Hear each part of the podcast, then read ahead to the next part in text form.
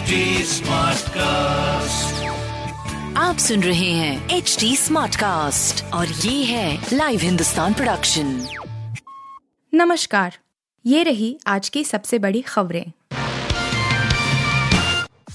गुजरात में सूरत की एक अदालत ने कांग्रेस सांसद राहुल गांधी को गुरुवार को साल 2019 में मोदी सरनेम को लेकर दिए गए एक भाषण पर दोषी करार दिया है।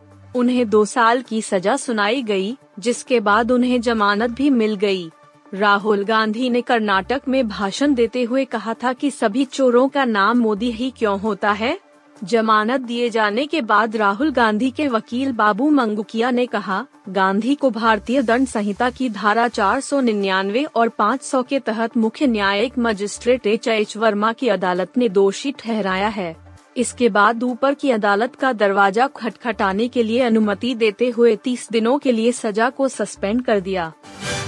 सम्राट चौधरी को बिहार बीजेपी का नया अध्यक्ष बनाया गया है। वह संजय जायसवाल की जगह लेंगे। लोकसभा चुनाव 2024 से पहले बीजेपी आलाकमान ने जायसवाल की प्रदेश अध्यक्ष पद से छुट्टी कर दी है। बता दें कि सम्राट चौधरी अभी बिहार विधान परिषद में नेता प्रतिपक्ष हैं और कुशवाहा समाज से आते हैं। बीजेपी आलाकमान ने सम्राट चौधरी को बिहार में पार्टी की कमान सौंपकर बड़ा दांव खेला है।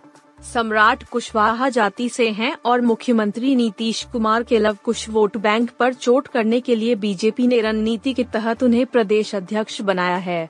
सम्राट चौधरी पिछली एनडीए सरकार में मंत्री रहे थे। बॉलीवुड अभिनेता सलमान खान को धमकी मामले में नया खुलासा हुआ है। लगभग सप्ताह भर पहले सलमान खान को ईमेल के ज़रिए जान से मारने की धमकी मिली थी। इसके बाद मुंबई पुलिस एक्शन में आ गई और ईमेल के सोर्स का पता लगाने में जुट गई। अब पता चला है कि यह ईमेल जिस मोबाइल नंबर से कनेक्ट है, वह यूके का है।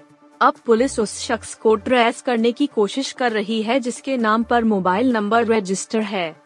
रिपोर्टर्स के मुताबिक सोमवार को लॉरेंस बिश्नोई और गोल्डी बरार के खिलाफ धमकी देने के मामले में एक एफआईआर दर्ज की गई थी बीते साल एक नाथ शिंदे के नेतृत्व में शिवसेना के 40 विधायकों ने बगावत कर दी थी और फिर भाजपा के साथ सरकार बन गई।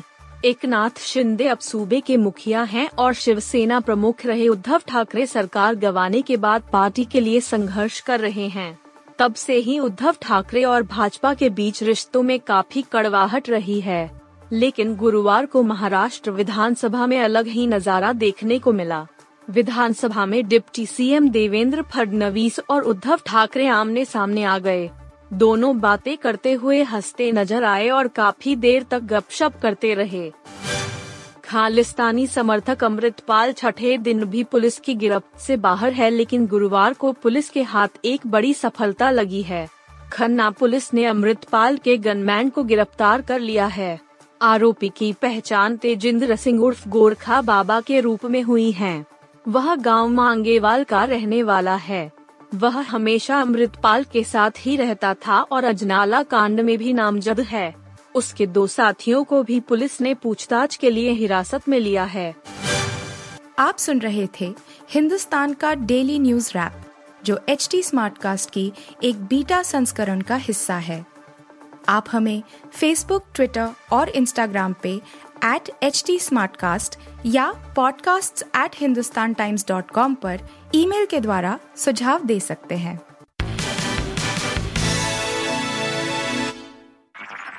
आप सुन रहे हैं एच डी स्मार्ट कास्ट और ये था live Hindustan production H smart Smartcast.